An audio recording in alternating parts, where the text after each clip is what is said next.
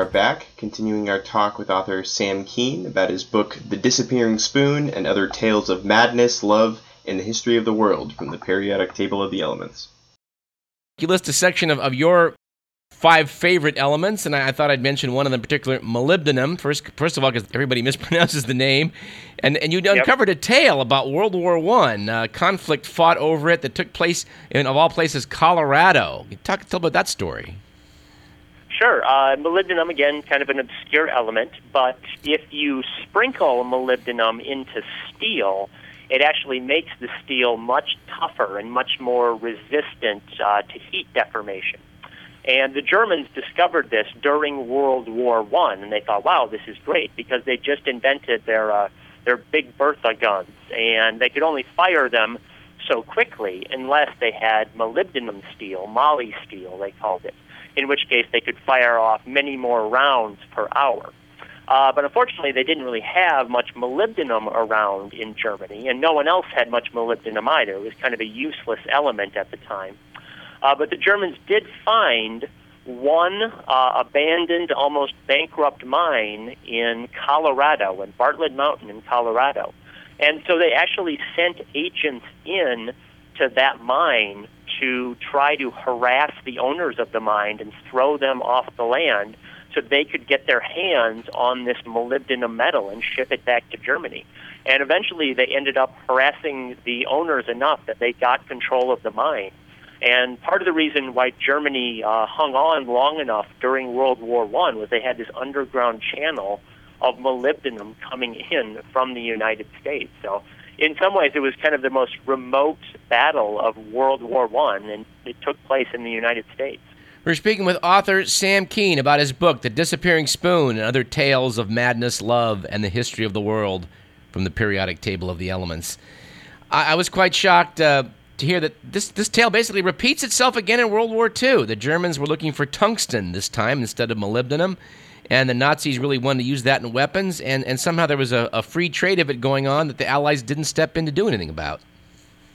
Right. Uh, tungsten sits right above, right below molybdenum on the periodic table. Uh, so again, it it makes steel stronger, tougher. The Germans wanted it for their tanks and other weapons, and this time they had to look to Portugal to get their tungsten. Uh, Portugal was supposed to be neutral during the war, but they were shipping, again, loads and loads of tungsten through France. And people knew about it across the world. Uh, Winston Churchill knew all about it, and they didn't really do anything to stop it. FDR, Franklin Roosevelt, was a little upset with everyone that they weren't jumping in to cut off the tungsten supply, but it just kept going through most of World War II. And Portugal ended up actually making a killing off it. They uh, made a lot of money and they had in their vaults in their central banks of bars and bars of gold with swastikas stamped on them that Germany had actually traded just to get their hands on tungsten. So it was worth more to them than gold was, apparently. Well, your book isn't about German science uh, completely, but there was one one further example, a horrifying example you noted about uh, uh, scientists maybe doing harm, maybe more than anybody else you can think of in the book. Fritz Haber a man who figured out how to take nitrogen out of our atmosphere. He was able to figure out how to fix that into compounds that we now use as fertilizer, which is, uh, you know, is, is certainly a, uh, a great positive for the world and feeding, uh, feeding the people of the earth. Now considered to be a bit of a mixed blessing with all of the runoff and, and causing algal blooms and things. But Fritz Haber really went south when he decided to turn his talents to poison gases in, in, in World War One. You had quite a vivid story about him. Yeah, he uh, was one of the more talented chemists who ever lived, but uh, he was a very fierce German patriot. And um, as I describe in the book, the early attempts at gas warfare uh, were a little more buffoonish than anything. They had shells that would freeze and it didn't work right, and nothing really happened much until Fritz Haber took over. And he's the one who really made uh, gas warfare notorious, especially with the element chlorine and mustard gas and some of those things, where he really figured out how uh, to make them poisonous. And um, he was very proud of the work he'd done. Uh, his wife, however, was appalled by the work he had done. And after he came home one night after the first successful gas attack, uh, they had a quarrel, and she actually shot herself in their garden over the quarrel and the disagreement they were having about his role in gas warfare. And Haber didn't even actually stay for her funeral. He took off the very next day to oversee more gas attacks at other places. So, a very talented man, but a very cold and in some ways cruel man as well. Well, on a lighter note, an element that uh, just about works its way into the title of your book, The Disappearing Spoon, refers to um, one element that's nearly liquid at room temperature. It, it, it, it turns liquid at, at, a little bit above room temperature. And uh, this is something you can do quite a bit of pranks with if you, say, develop a spoon made out of the element gallium. Yes, gallium. Uh, it actually sits right below aluminum on the periodic table. So again, they have very similar properties. They look a lot alike. Uh, but as you said, the gallium will start to melt at it's about roughly 84 degrees Fahrenheit. So even in the palm of your hand, gallium will start to soften up, start to melt.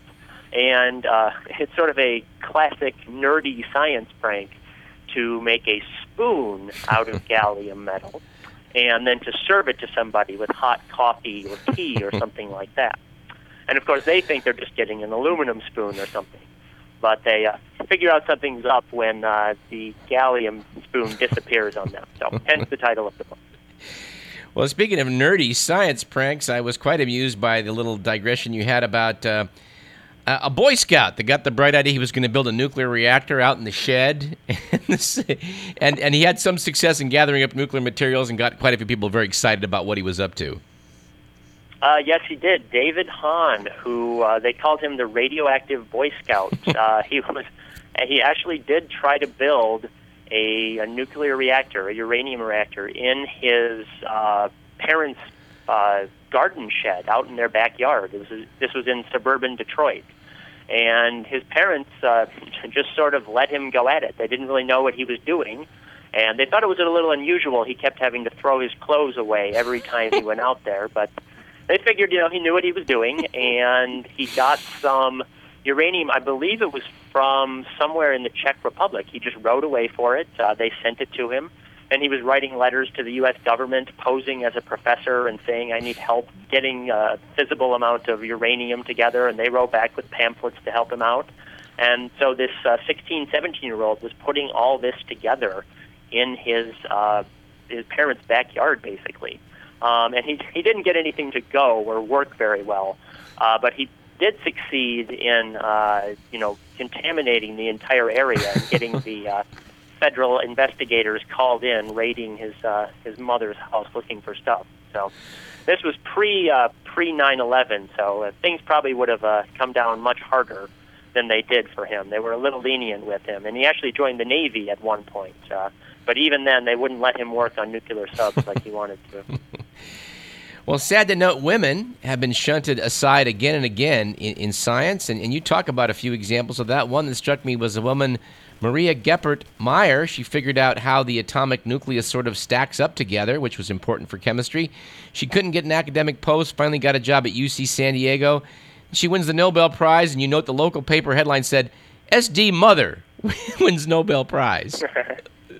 yeah, that, that was apparently the most salient thing about her, was that she was a mother uh, to a few children.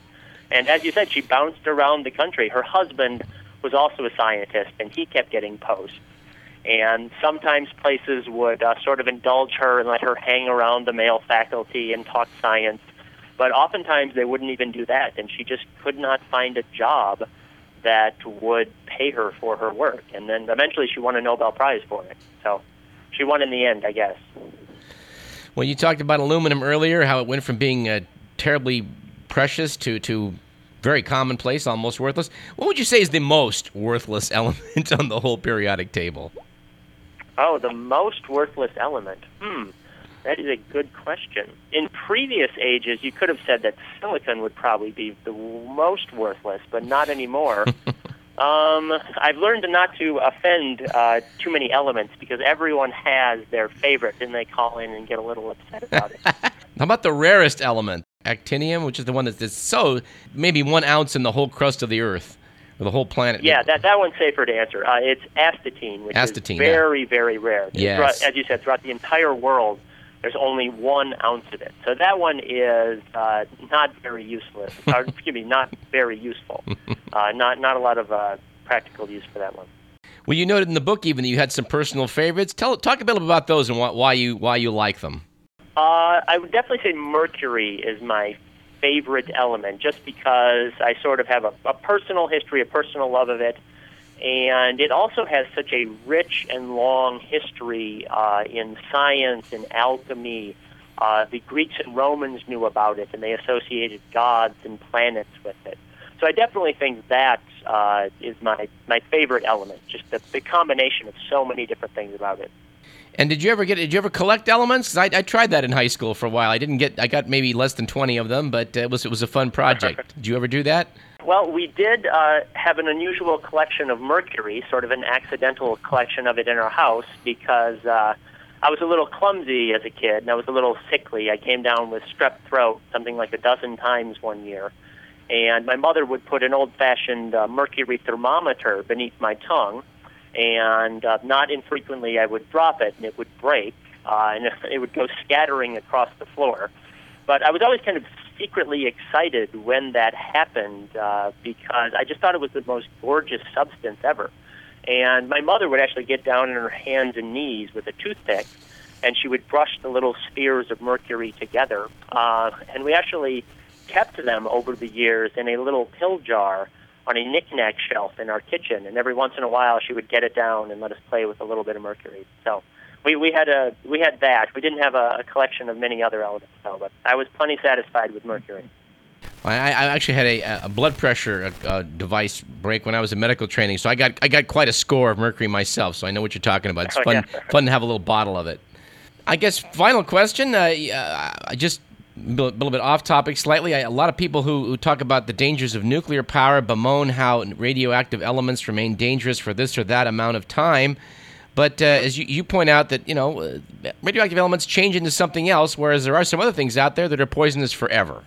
Yeah, th- there are. There are a fair number of elements on the table uh, that you know kind of remain poisonous for all time. Uh, whereas the nuclear elements will eventually go away. It is a tough call figuring out what to do uh, with the radioactive waste. Um, you know, burying it underground might work. It might not. Um, I mentioned in the book at one point there was actually two billion years or so ago there was actually a natural nuclear reactor Yes. uh, in Africa that went off, and the nuclear waste there was actually fairly contained for a long period of time. So, you know, you can go back and forth on it either way.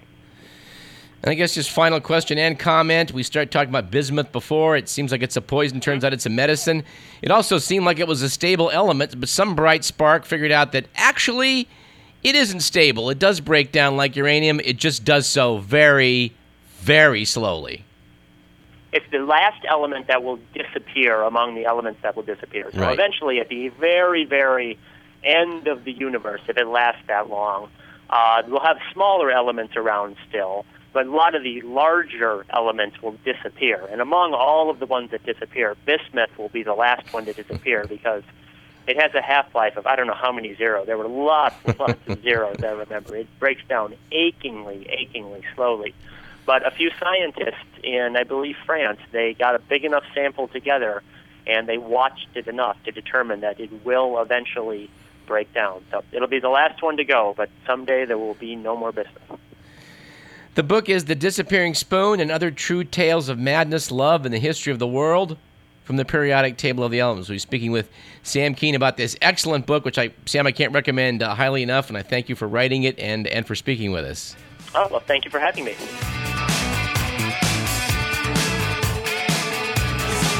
Weird science. Bits and pieces, bits and pieces, bits science.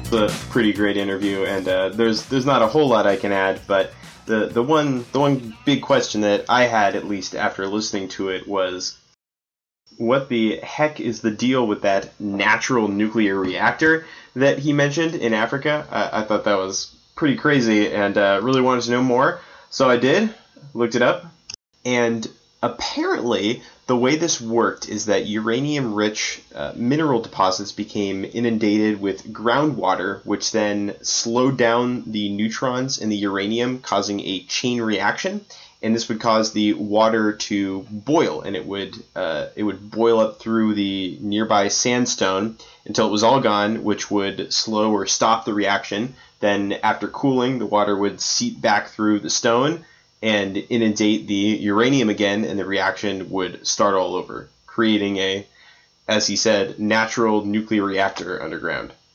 This has only ever happened in a single known location in the whole history of the Earth, in a, uh, country called Gabon in Africa, which I'm embarrassed to say I'd never heard of. But uh, I think we can all count ourselves to be pretty lucky that this isn't a common natural occurrence. Undoubtedly awesome, though it may be. We need to take a short break. You're listening to the best of Radio Parallax. I'm Graham Smith, sitting in for Douglas Everett.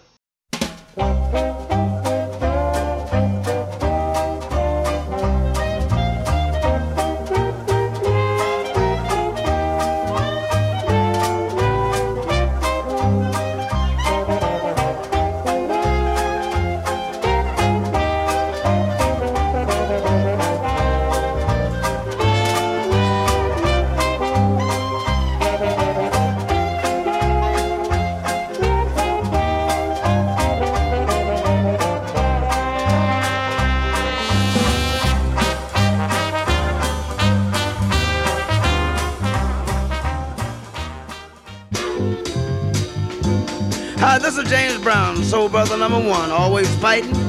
Now I'm fighting for your life. I'm fighting for your life because if you use drugs, you better leave it alone. Drugs are contagious. They're killers. Every drug is a killer. Stay away from drugs. Drugs will take your life away. And if you want to live, stay away from drugs because they are super bad, super bad, super bad, super bad, super bad.